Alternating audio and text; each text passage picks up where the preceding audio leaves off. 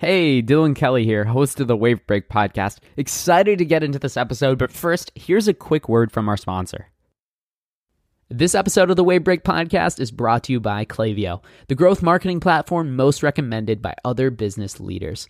Listen, in uncertain times, you need to be supporting your community and growing relationships with your customers. It's going to be appreciated. It's going to be remembered. It's going to be shared. And in good times and bad, this type of communication that's open and empathetic with your customers is key. This is a key theme that we've been talking about at Wavebreak. I've been preaching this on the podcast. And when you're communicating with your customers in this way, the best way to do this is with email. It is and always will be one of the best channels for delivering communication like this. And what I love about Klaviyo is that email is one of its core offerings. And their personalization that you can do inside Klaviyo is just, it can't be beat. And when you leverage that personalization driven by a 360-degree view of the customer, these emails are going to feel more relevant and they're going to drive even stronger relationships. And Klaviyo gets it.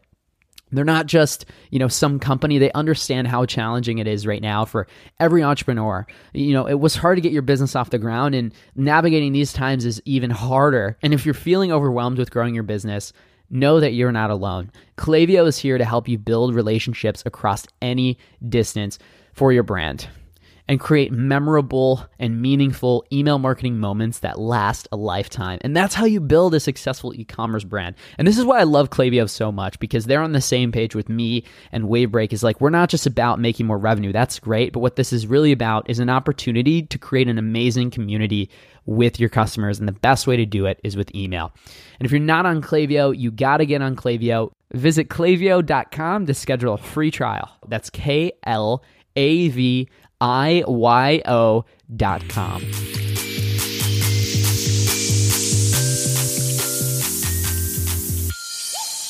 back, everybody, to another episode of the Wavebreak podcast. I'm your host, Dylan Kelly, founder and CEO at Wavebreak. We're a leading email and SMS marketing agency, and the way we're helping our clients right now is by helping them double down on their customers. We're doing that by making sure they have best-in-class email and SMS marketing programs from end to end. This includes making sure their automation is optimized and fully tested to ensure maximum performance. Creative is refreshed, on-brand, engaging, creating a delightful experience for everybody who opens your email campaigns. Same applies to SMS, making sure you have on-brand creative, personalized to that channel so that people don't feel like they're being bombarded with the text, and instead you're building and nurturing that additional touch point with that customer. And in return, by doubling down on your customers through best-in-class execution of these channels, it's what is essential to thrive and grow in these times. If you want to maximize profitability, the way to do it is not chasing more Facebook ads or chasing the next channel on TikTok. It's by doubling down on your existing customers, creating a better experience through your CRM channels, and nurturing the relationships that you already have and worked so hard to acquire.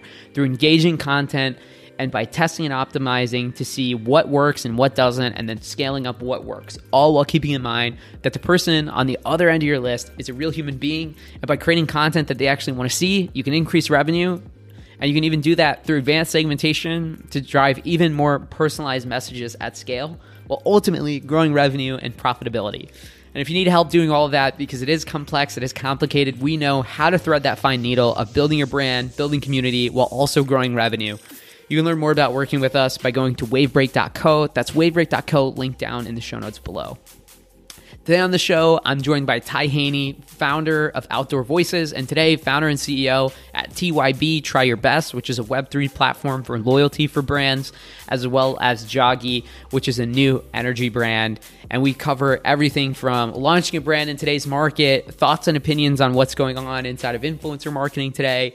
We talk about how Ty would scale, and is scaling her new brand, as well as what she believes is the future of brand building in today's market and beyond. Really excited for today's episode. Let's get right into it. Ty, thanks so much for coming on the show. Happy to be here. Thanks for having me. Yeah, thanks for coming on. I mean, there's a lot to talk about, but to start off, I want to start with your quick background for the people who are unfamiliar. Obviously, Outdoor Voices, one of the OG brands in the space, opened a lot of doors, showed a lot of people what's possible. But let's start there. If you can give the brief rundown of the brand and, starting it and all that, and then we can get into some of the newer things you're working on as well. Yeah, of course. Just quick kind of background on me. I grew up in Boulder, Colorado, super outdoorsy, recreational town, hiking, biking, kayaking everywhere, and then moved to New York City to go to college. I went to Parsons Design School. and out of school, decided to start Outdoor Voices, really with the mission to create a brand that in the activewear space that inspired people to move on a daily basis for the fun of it rather than the pressure to perform. I had been an athlete growing up and wore and loved brands like Nike, but realized when I was in the city, I was no longer being as active as I had been in high school, et cetera, and wanted a brand that, you know, could be the community and kind of inspiration for that daily activity to really maximize happiness and health through movement. And so started Outdoor Voices in 2014. I think I was 23 years old, and it really took off, and we raised a lot of money, and I'll talk through my learnings, but ultimately the headline for me was we had a community that became our moat. We had this super engaged, passionate fan base that would show up to every event that we hosted, host Outdoor Voices events on their own, influence colorways of things like the exercise dress. And the love and affinity for this brand and the community was palpable. And ultimately, community became our number one growth channel. And so that experience has really kind of informed what I'm focused on today with Try Your Best, which is a Web3 loyalty and community management tool. And then that experience has also led me to do things differently with Joggy, which is a CPG clean energy brand. Yeah, that's awesome. And thanks for the super quick getting us up to speed. You're really good at that. But how did you, so you started the brand and it like out of school, you're 23, and then you raise venture capital. Like, how did you think or like know to go raise venture without, you know, a whole career of experience before that? I mean, it's all about experimentation. So that's the way I work. Like I'll try a lot of things, see what works, see what doesn't, and then evolve and kind of like refine, you know, quickly. And the vision was big. So I, again, had like grown up with Nike, seen these really powerful activewear brands, though wanted to create a female founded version that, you know, viewed the world of activity differently. And so the mission was to build the next great activewear brand. And that required additional capital. I had bootstrapped it probably for the first 7 to 8 months to get us to an initial set of product that then, you know, I could get on to people and see that people were liking it. And then from there, put a package together and used my .edu email address to get into essentially meetings with a list of investors that I had literally Googled and found, you know, were best in class as it related to direct consumer. Got it. And so did you have like, were you in like sort of the startup ecosystem before that? Or no, you were just like, I have this vision for this brand. And then like you said, you just iterate and like, just go for it and then figure it out from there. At Parsons, I was in a pretty interesting degree. So it was a business, it was called design and management, a business degree. And you took classes at Columbia and then kind of visual classes at Parsons. And I'd say the number one kind of takeaway from that program was the ability to visualize your ideas and then pitch them. And so I had become quite good at that. I worked at a number of kind of brand incubator programs during school, but I had no experience pitching to people. And so a lot of reps, essentially going and doing it quite often, was required out of the gates. But I, you know, showed up with a bunch of passion and then again, like, got better and better each pitch. And people really saw the vision and the opportunity. Yeah. I mean, that's awesome. And it's a great story. And like, you can hear even today, like the same passion in your voice. We're talking about that idea and then the other ideas too. So Joggy Clean Energy, that's like the new brand you're working on. Tell us about that. Like, what is it? How do you come up with it? We'll go from there. Yeah. I think the through line that you'll see kind of consistently through the brands that I build will always be kind of tethered to inspiring, helping people understand how to make exercise as foundational to your everyday as eating, drinking, and sleeping. And so that's something that I personally have to wake up and do, go sweat, change the chemistry of my body, or I don't essentially show up to, you know, the day as the version of Ty that I want to be. So it's just the way of life that I've known forever. And so that'll come to life, you know, in different types of brands, et cetera. Joggy really was born after I left Outdoor Voices and was starting to train for a half marathon. I had at Outdoor Voices really been obsessed with endorphins and kind of the science behind endorphins make you happy and that being like a nice way to get more people into activity. And as I clicked into kind of the further science, I realized that really what gives you the feeling of kind of joyful, euphoric runner's high is your endocannabinoid system, something that each of us has. It regulates mood.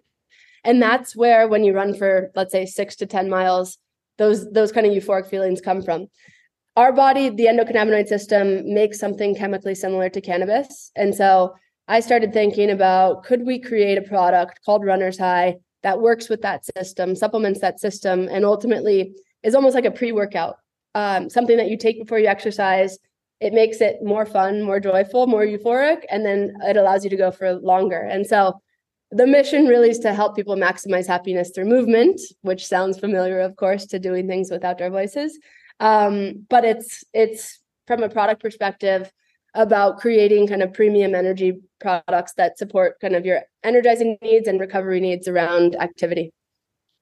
Yeah, that's awesome. And so you started putting these things together, and then how did you go to actually like creating it? Like at first, were you like, is this even possible? And then you found out like it was possible, or like, how did you actually end up formulating the product? Because, you know, apparel is a very difficult business. You figured that out. I mean, I imagine CBD, that's not straightforward at all either.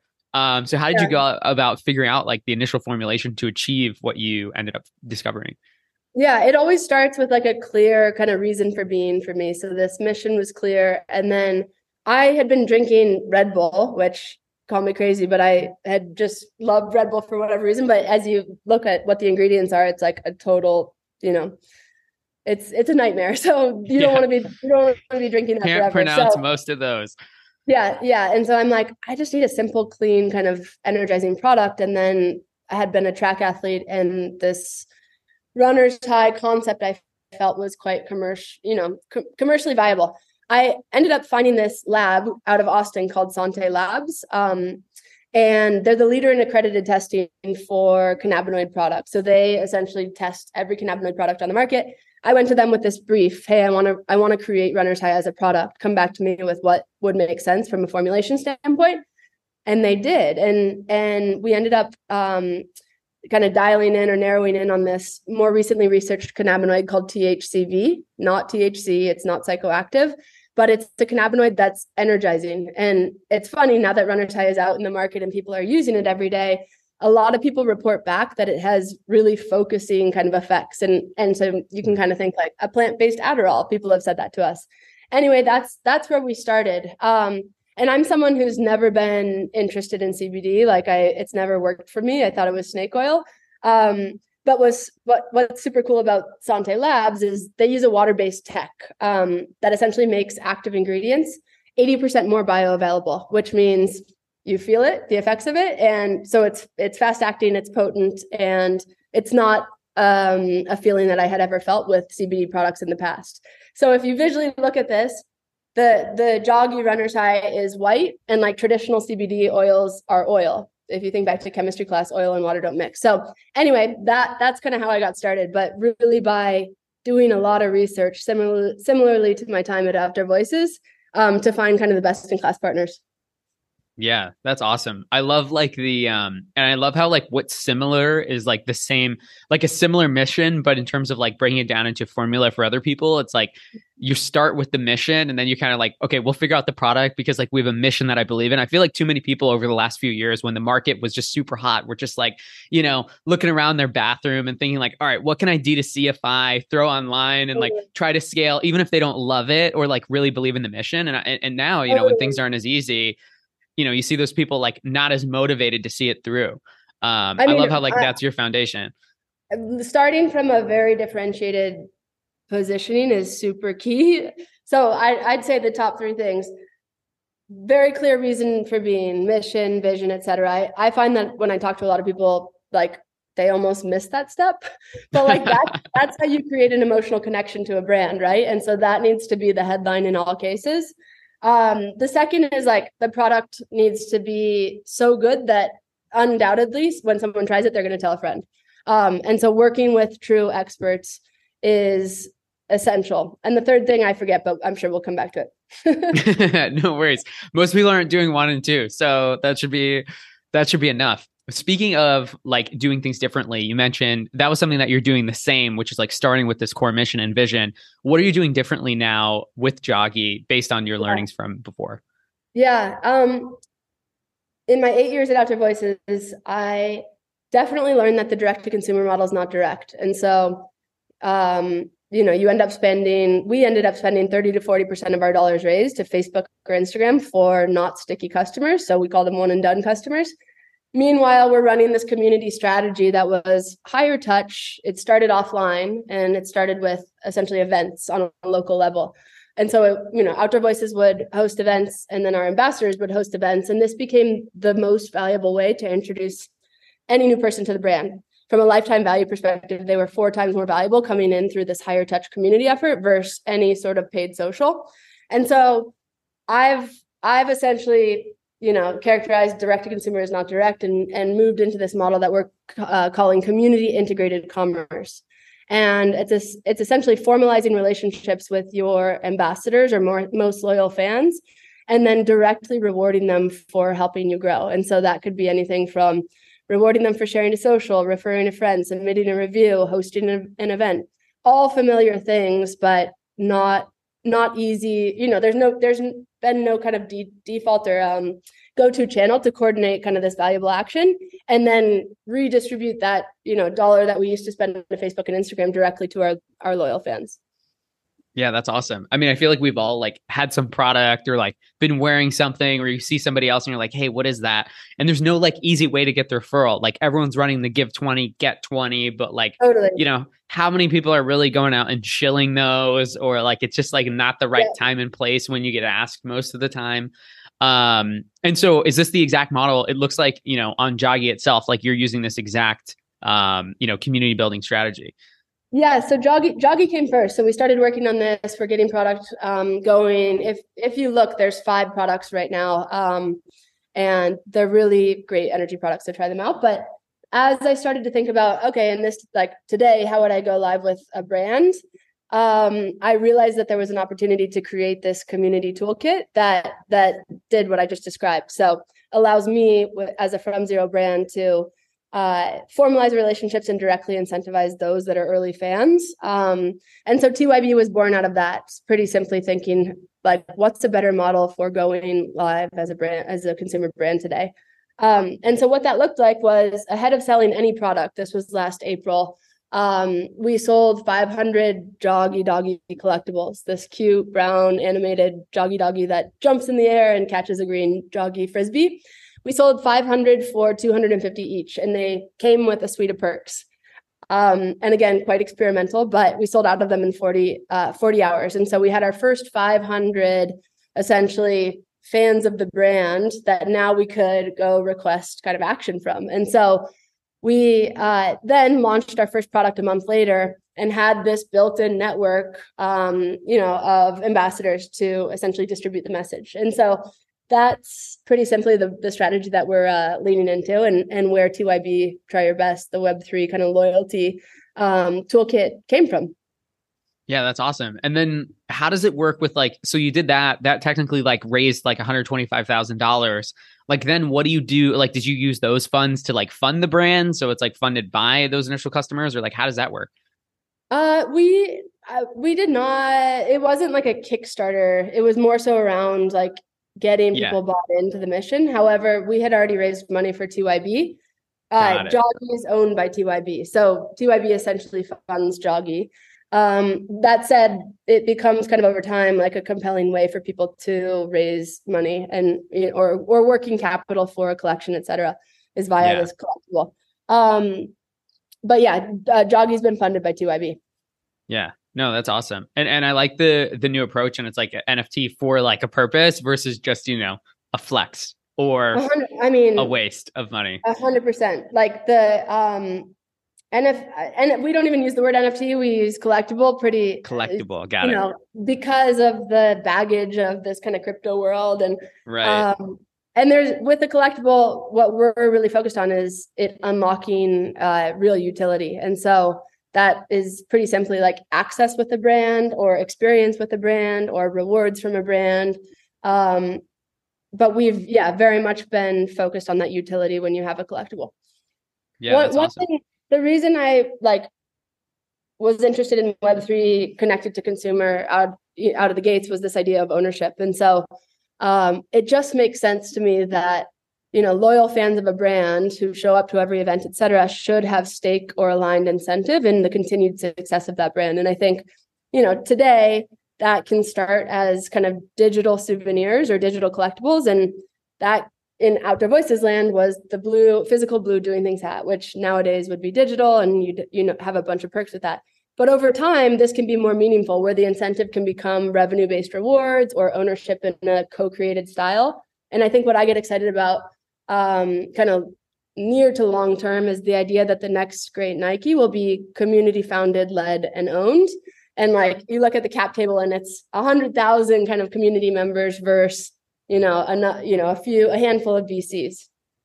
Yeah. And I like that approach too, because it's like, those initial people do play a big role in getting it off the ground. And they're also like, it's a smarter consumer today. Like, they have access to Robinhood in the stock market and they know what's going on, or like even like the de-influencing trend that's happening now. Totally. The dupe trend, where it's like brands are kind of like, I don't know, it's like TikTok has given brands this new voice that's like, cutthroat if you're not, walking down the right path as a brand. Totally. And I was going to ask, because like, why Web3? Because, this could just be, there's so many platforms out there that are like for referrals or give one, get one, like we were saying. Totally. But I think that makes a lot of sense. And I'm sure you thought about that too. Yeah. In creating the platform. Yeah, go ahead. Yeah, I mean, people ask all the time, like, why does this need to be on blockchain? And it's a great question. Over time, it becomes more important that it is, but like, it comes down to two things: ownership and then interoperability. And so we're living in a world today where like every brand has their own loyalty program, and they're like these tiny micro systems that like most people don't even care about. What's cool about these rewards living on chain is they become interoperable for brands that want to play together. And so, for instance, if Joggy has a coin and you've earned a lot of Joggy coins, and we're working, let's say, with a Hoka, our different brands can opt in to make essentially their coins exchangeable, where I have Joggy coins, I want to move them to Hoka. And it's a really kind of collaborative and like synergistic way of working together, where, not every brand's paying dollars to acquire customers, and increasing that price against each other. But hey, we're going to be more collaborative in the approach, and like there's synergy in the audience, and it's valuable to work together to kind of, make these rewards interoperable, if that makes sense. No, that makes a ton of sense. I can only see, imagine like the streetwear or any kind of like luxury brand where there's like a lot of hype and exclusivity around products, like getting into this and like see it really, basically actually taking, because like everyone talks about like, oh, the metaverse and like taking physical products into Web3. But it's like, what does that really look like? I think this is like the closest, like one of the best use cases like so far that actually makes sense and then really has utility versus just like, the shirt that you own in the metaverse. 100%. And I think a few other things just on that point. What TYB becomes is your one portal into like more meaningful relationships with your favorite brands and communities of those brands. Because again, like I think Amex does it most elegantly, but like all loyalty programs sit, in various places, and I end up not using them. So that kind of like one portal in is important. And then there was another quick point. I don't know. Let's keep going. Yeah, no worries. And then, so like, how does it work? So like you do the initial offering of collectibles, people opt in, then as a brand, like how do you communicate? How do you run that community? Can like people sell their stakes to other people, or like, how does the community grow after you do the initial offering, or it doesn't, or like, how does that work? Yeah, it's pretty simple. So there's just editions of, or like tranches created for this membership collectible. So in Joggy's case, we started with the brown Joggy collectible. There were 500, and then we essentially issued 1,000 green Joggies, and they had a few less perks. But in all instances, this first collectible acts as your key into the community, where you can start to complete these challenges. So key concept, collectible is key, gives you access. We have not at the moment kind of happy pathed or created UX UI to like allow people to bring their Joggy to OpenSea and trade it. That said, so in kind of the current case, we're really focused on what we call fat wallets. So getting people kind of used to this new way of engaging and like, what's a collectible? Why does it live in my wallet? And what does it unlock for me? And then in the near-ish term, kind of midway through this year, we'll start to create and connect kind of the ability to move your Joggy out and into OpenSea. And that's where kind of this ownership matters, in that, for instance, if I'm going back in time with Outdoor Voices and the first 100 people who had the blue doing things hat got access to this private page on outdoorvoices.com with exclusive product, somebody would pay a lot of money for that, you know, one of the 100 blue doing things hats right. today. So the ability to create value is real. And I think we'll start to see that turn on kind of in the coming months. Totally. And like limited edition or like no longer accessible products. I think that's huge. Like every brand wants to like, you know, take the SKU that's working and then run it up until they have to like, you know, wholesale it at a discount or something instead of just like leaving it be. And I think that's another missed opportunity too, is like creating those special moments for consumers. And I like how like this encourages that versus like, hey, you know, this water bottle's ripping, let's rip it even more. And then you end up and it's like not cool anymore. 100%. Two notes there from my OV experience. I remember sitting around the table with like our board member, and the question was asked, how high is high? And we were talking about like a pink flamingo legging or something. And we asked that question, and it was like the worst thing we could have ever done, because then we bought like, I don't know, 40,000 pink flamingo leggings. And man. So like, I think scarcity and like demand planning where celebrate sellouts is like something I certainly learned from that experience, you know, that I apply now. Totally. And these are literally leggings with like flamingos on them? No, the color name is called Flamingo Pink. And got it. Can't got think it. About that. So I was sad. Picturing like the actual flamingos on legs. I'm like, wow, 40,000. That is really gutsy for that. Yeah. No, but that makes total sense. And then with Joggy, I see like you're teasing now, you know, want to try your energy drink, join the community, you know, you're playing into that with the energy drink. Was that always like the end goal for Joggy, is like, we want to get into the energy drink game after? Cause I know you have like a variety of CBD products now. You've got gummies. I think you have like oils or something like that. No oils. Or not oil. What is it called? How do you say it? Water-based. Tinctures. Drops. Yeah. Tinctures. Yeah. Joggy's an energy company. So that's the category. And then essentially like what I described with Runner's High was a kind of differentiated way to approach energy.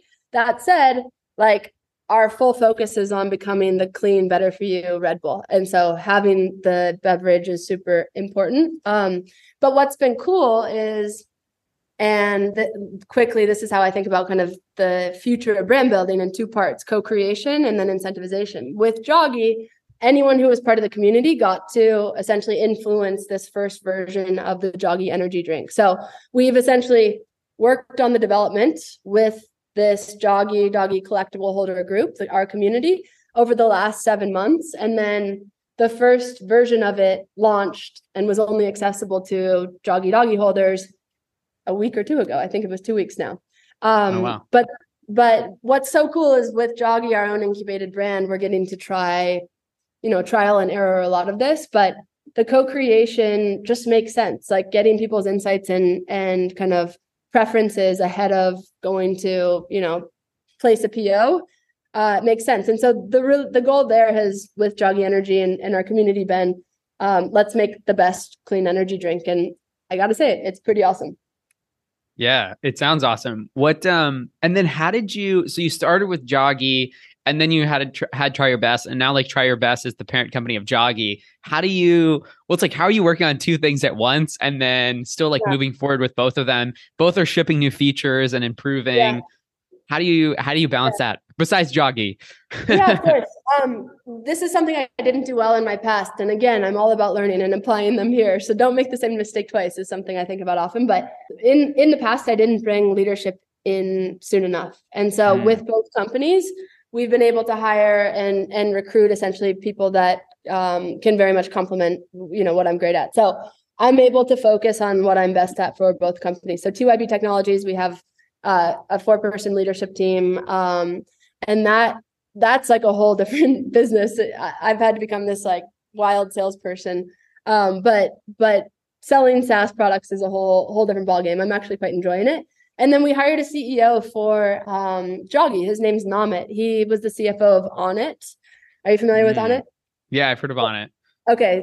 So Onnit they sold Onnit to Unilever. It was Joe Rogan and Aubrey Marcus's supplement brand. So he's like an expert in the space, able to help us really master the fundamentals and kind of the core business model.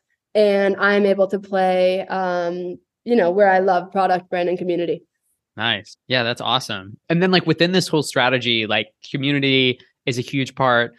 I hear everyone listening to the podcast, what about my meta spend? What about Google? What about Amazon? What about all these things that I'm already thinking out? How do all the existing channels fit into this model? Are you scaling Joggy and you're we're not even going to do that? Or what does the rest of your marketing mix look like? Yeah. Our core kind of go to market. It starts with the strategy of activate IRL, amplify through digital and social. So same playbook as Outdoor Voices, distributed events happening kind of at all times.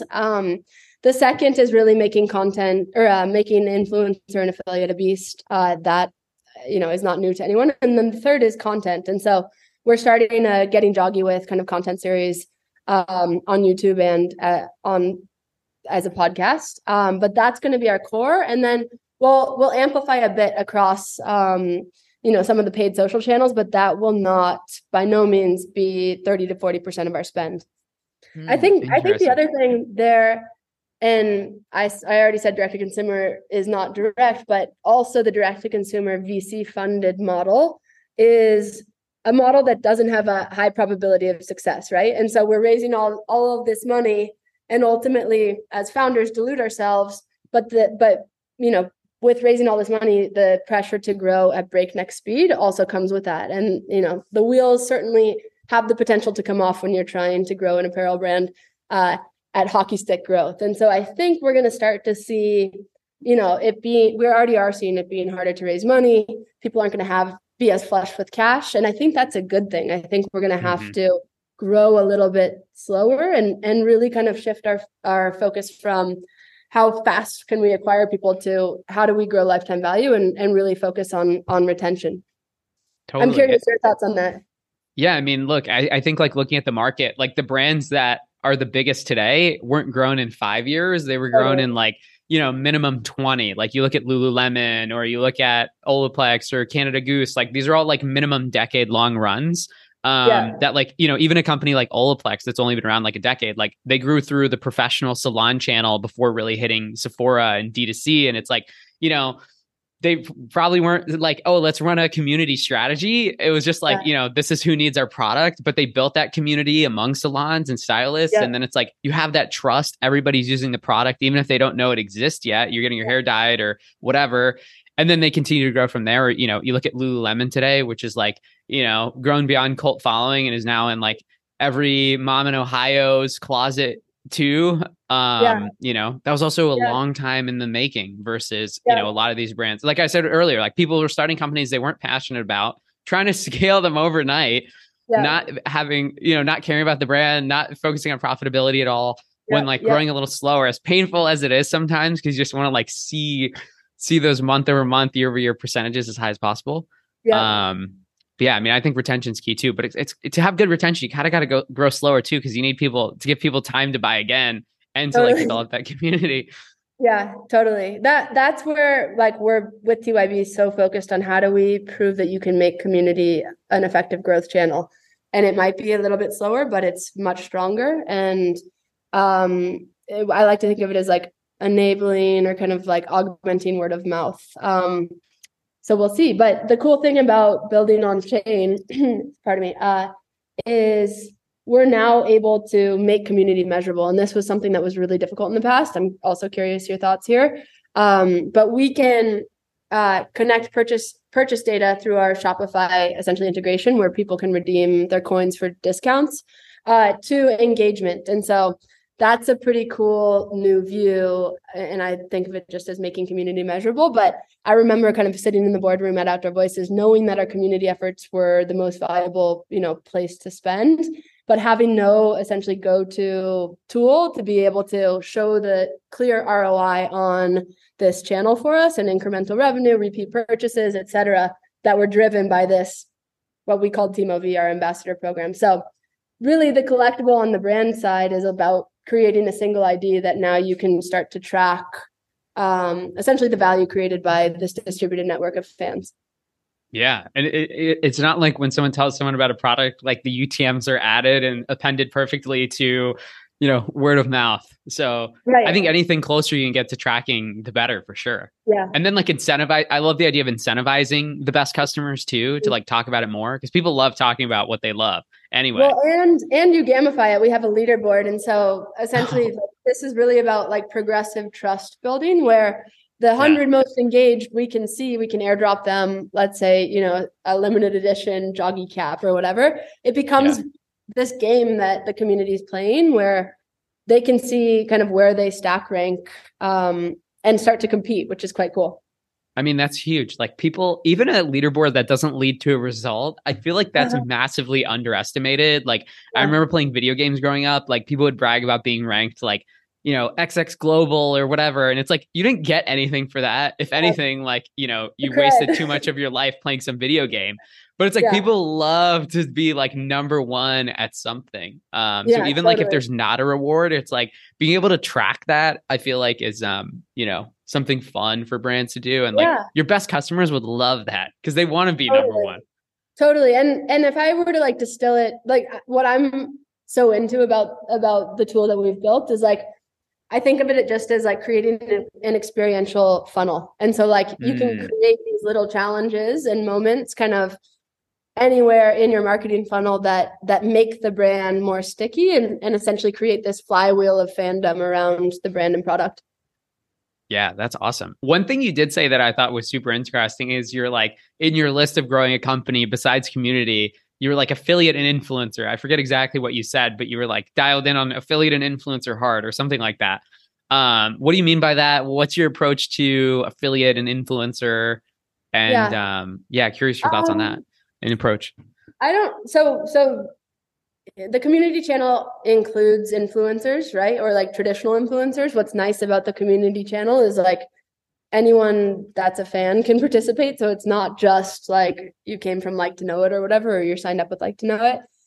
I more so think of influencer just as picking the right, I guess, like people for the brand and then getting many of them. And so for me, it's the recreationalist. It's like people who have amassed a following that are active and like athletes or joggers, whatever, on the spectrum of activity. It doesn't matter to me, but like, how do we include those people in essentially the community that we're growing? So I'm actually curious, what are your thoughts on like the de-influencing thing and kind of what's the state of influencer in your world? I don't know.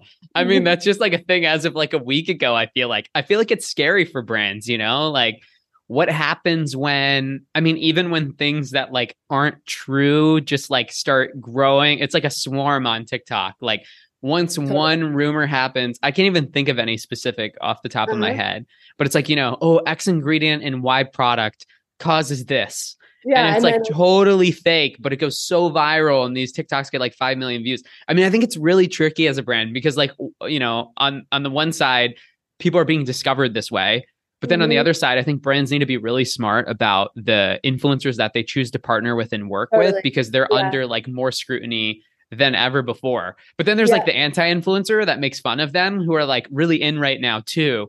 And like I saw one company do a promo with them, and all the comments were like, "I thought she was making fun of them, but this is actually a product placement." But like for some reason, I want to buy it because of it. And like that's where like the modern consumer is so weird, because it's like, it's a person doing a product promo. They're like, "I don't like this, but I'm going to buy from this person because she's normally like."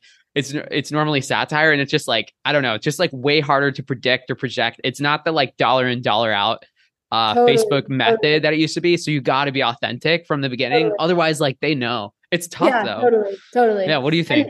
And I am such like a, I guess, brand person, and like authenticity has been always just kind of very important to me. One of our kind of ways of creating content at Outdoor Voices, we called it document, don't produce. And so like our essentially athletes have to be like actually able to rock climb and like rock climbers. So from a casting perspective, like you're working with real people that like know how to belay or whatever, like that, that's just like deeply rooted in me. So I don't quite get influencer, you know, in the way that many brands do it today, but influencer to me is like about the opportunity to handpick like the best representatives of your brand. And so I don't know. It's going to be interesting to see it shake out.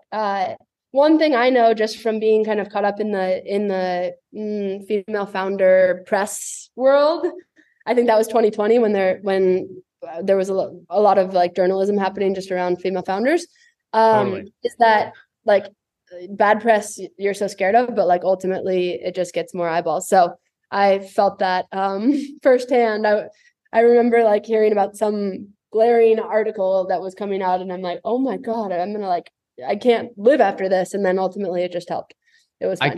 Yeah. I mean, I couldn't imagine. I know like so many of those founders, it's so funny because it's like kind of the opposite of like what the media was supposed to do. And like, even contrary to what they were saying for like years leading up to it, it's just like anytime they can have, I was just listening to something this morning where they're talking about like, nobody calls out the good content. Like if it's like Paris Fashion Week, no one's like, this was great. Like the articles that people write and that people click into are like, this is terrible.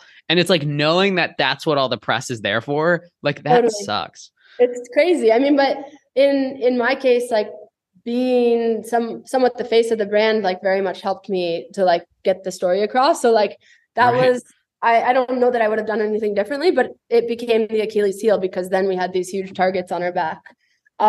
So interesting. I think ultimately, like particularly for female founders, like this is par for the course and life goes on and we're just going to have to get like, I guess, stronger and be able to get through kind of those moments. But ultimately, like we have to normalize that there are challenges at companies. You know what I mean? Yeah. I mean, it's so dumb too, because like nobody, like, it's just so dumb. Like it's not necessary at all. Like who cares? Like it's a startup and how do, like also what even is true? Who knows? Like, I don't know. I'm not there. I mean, you probably know what's going on at certain companies that are private more so than, you know, other people, but I know it's a mess. Did you see all the Tarte cosmetics stuff that happened over the last couple of weeks? I don't think no. I like don't follow it, but tell me. They went to I don't even fully know what happened, but basically Tarte went to this is like the influencer brand tea. Tarte Cosmetics goes to Dubai to I think like launch in Sephora there or something, and they ship like all these influencers out. And like, they're paying for like, you know, these Emirates first class flights for like them and a guest. And like, you know, people on TikTok are looking up how much these are. They're looking up how much the suites are. And then like, while they're there, like just all these rumors are swirling. Like, I don't even remember what they are, but it's like kind of crazy. The backlash. Are you familiar? I mean, did you hear of this? I remember kind of like peripherally seeing it, but like, I guess it's becoming a new channel of entertainment. So, I mean, you know, we're in the show business now. I guess. Well, then like there were all these rumors like, it's like, I don't even know what was happening, but then they launched this new product and it's just, I would be so curious to know. Cause it was like a bunch of, you know, just people on TikTok making these like negative TikToks. Yeah. I don't know what actually happened or what ended up coming out of it, but I also would love to know like what happened to their revenue? Like, did it get destroyed or did it like spike up into the right on every channel? I feel like it probably went up. I think so. Just knowing any controversy in my experience has been helpful from revenue, but not that I want to deal with that again. Absolutely not. Yeah, it was crazy. It's like, you know, the CEO had to get on and issue a statement. I don't know. Maybe it's just like bad light of these times because it was like such a crazy trip. And then other people are, you know, paycheck to paycheck or, you know, maxed out on credit cards as we're like getting these reports of like people having less savings. So I don't really know, but you know, that's where it's like, you really got to be careful and authentic as a brand. Cause it's especially knowing your customer. It's not like Tarte is like La Mer, right? Yeah, like people aren't completely expecting that. Definitely an interesting time for sure. How are you thinking about obviously community, all of that? I know Outdoor Voices had like a retail presence, obviously meeting in person is huge for you. I want to end on like, you know, thinking about Joggy, like, is there a retail play there? Are you going to have own stores? Are you going to, you know, go wholesale or what does that look like? I'm curious. Yeah, your thoughts. We're going to start experimenting with different channels with Amazon and some kind of specific stores in 3 markets. So nice. Like really one thing that's worked well for us is just like go saturate a market versus going wide, which I think, you know, sounds obvious, but it's important. And so sounds obvious. Still, you ask like any founder, like, what are your initiatives this year? It's like, Amazon, we want to launch own stores. We want to scale wholesale. We want to reduce our reliance on Facebook. It's like there's so many things, but So no, we're, that's awesome. We're, We'll do a bit of distribution in New York, Texas, and California. And what that looks like is some mom and pop. Actually, they're not mom and pop. They're more specialty, like running stores. Interesting. So like we're, you know, the cool thing with Joggy is like, yeah, we get to apply the learnings from the past, but like we're really focused in a lot of ways on like becoming part of running culture. And then like, and we have the time to do it. So yeah. I like, again, the headlines like activating IRL. So you'll see a lot more kind of programming on a local level that's Joggy powered, which is pretty fun. We need to get you out there. Yeah, I'm picturing, you know, 10, 15 years from now, like the slow growth has paid off. The EBITDA is fat. The community is engaged. Everyone's buying the product again and again. I mean, just like Red Bull. I wouldn't say I have an allegiance to Red Bull, but it's like I buy multiple Red Bulls per year. Yeah. Red Bull, you can think of Joggy as like the like little Gen Z sister with like better ingredients, but I'm very ready for it. Red Bull. I think their playbook is incredible. And like, they feel like a rebel spirit, and Joggy's going to feel similar.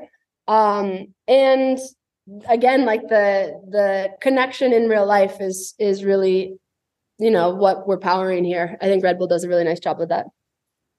Yeah, and they definitely took it's easier to look at their playbook now and be like, oh, it's genius. Like they just went after action sports. It's like that was dumb in the beginning. Like nobody was saying that was a good idea. Yeah, it was like you're just gonna lose money. Sports sponsorships are the worst. It's only like a high brand play. It's not gonna actually drive revenue, which is so funny because it's like, you know, people could look at the Web3 and be like, oh, come on, like you need to run Facebook ads. You need to do what's always been done. I think instead of shifting people need to focus. Like, you know, focus more. Take your Joggy like, and focus. You don't need to be on every channel. So like do what really feels, again, authentic and right for you. So I think we're going to see more of that just because there's less dollars to spend crazily across everywhere. Yeah, I like that. Like you got to be great now. You can't just be okay and totally. You got to love what you do. I am curious. With brands, so obviously you're like there. It's so much easier to start a brand, but like that much harder to be successful. What do you think happens over the next few years with kind of the markets where we are? Are there fewer brands? I'm curious if you can just give us a little bit of your wisdom on the future. Oh, that's interesting. I'm being reverse interviewed right now. I think you got to be great. I think for the last 5 years you didn't have to be great, and you could cover a lot of things up. There was cheap debt. There was unlimited funding options. I think you got to care about the brand. I think the best people really cared about the brand. I think the next year is going to be really interesting. I think you there's a survival window for brands that exist right now. And you really need to, like you're saying, focus on what's working, not try to launch every channel. And like, there's no clawing your way out. Like just survive right now. I was listening to another founder the other day talk about how like, you know, we just want to survive this thing. So like at the end of it, we can sprint out and our competitors are crawling out with one arm or limping out and we're able to run. And I think that's a great approach. And it's hard to transition to that after like so much growth. But then I think you really got to love the brand. And if, you know, you invented a toothpaste company because, oh, it's a great market and, you know, B12 is crushing it right now as an ingredient. Like, I don't know if that's going to work. It's all about longevity. That's like, and even with Joggy, it's energy through the lens of longevity. Like what's ultimately going to give you energy that's not going to like cut days off your life, right? But then it's invest right now in your fans and make them an extension of your team. So when we come out of this, like you have a whole army of people kind of ready to go for you. So super interesting. Yeah, I mean, I think so too. I mean, it'll be interesting to see what happens. I think if you're great, you don't have anything to worry about. And if you're not, just like get better and you'll be fine too. And have more fun. Like everyone's so stressed out. Like running a brand is one of the most creative things you can do. Like, and still get paid for it and not have to be like really pushing and marketing yourself like a, you know, a musician or like whatever creative has to. Totally. But it's hard. 100%. I, one thing I've been working on and made happen today is I feel like on Monday mornings, you're like, I got to get in like first thing. And it's just like, you know, the week stacked, let's get going. Yeah. But I've been starting to like take a little bit of time and like really prioritize exercise. And so I literally went jogging with our pony today. I'm not joking. More fun. It was like a horse. Yeah. I'll send you the picture. It's hilarious. Did you ride the horse or you ran next to it? It's like a miniature pony. Oh, you can't ride it yet. A dogger, yeah. But it just like setting the tone or priming kind of your mind for the day with exercise is something I can't recommend more. So I'm taking the time and making the time to do that. I love that. I think like being a kid more as adults is like super underrated. Like I even went for a bike ride the other day and afterwards I was like, wow, I feel great. And it's like riding a bike's not as easy as it used to be. It's funny. I got a bike and I was like, wow, this is way harder than I remember. And like, I'm better at it now, but it's funny how that happens. But yeah, just like do, even if it only takes an hour, like just do something fun for like an hour, get your endorphins going. Pop some Joggy in, amplify the experience. And then it's funny, like you'll do something like that. And then you're like ready to work instead of like, people talk Sunday scaries. It's like the Monday morning, just like overload. But no, that's great. I think people need to have more fun. I think that'll make everything more fun over the next. Totally. I have two kids now, a one-year-old and three-year-old. And the cool thing is it gets you back to like thinking like a kid. So for instance, this weekend we were at the park, but like shooting hoops, and I haven't shot a basketball for like 10 years, but I wasn't all that rusty after the first 10 minutes. Nice. So anyway, a lot more play. I think we all need.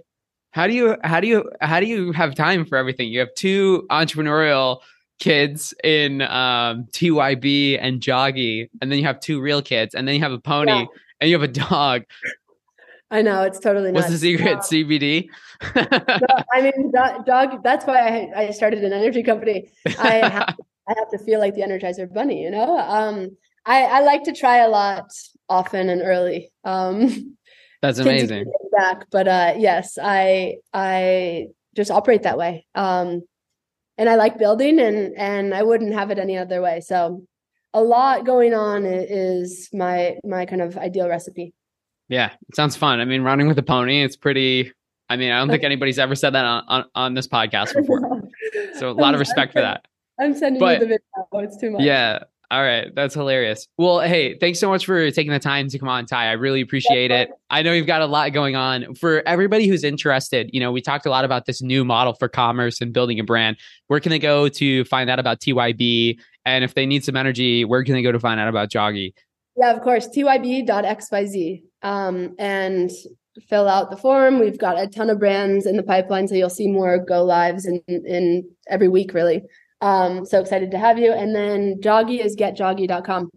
And I'll share a code with you so that anyone who's listening can get a discount.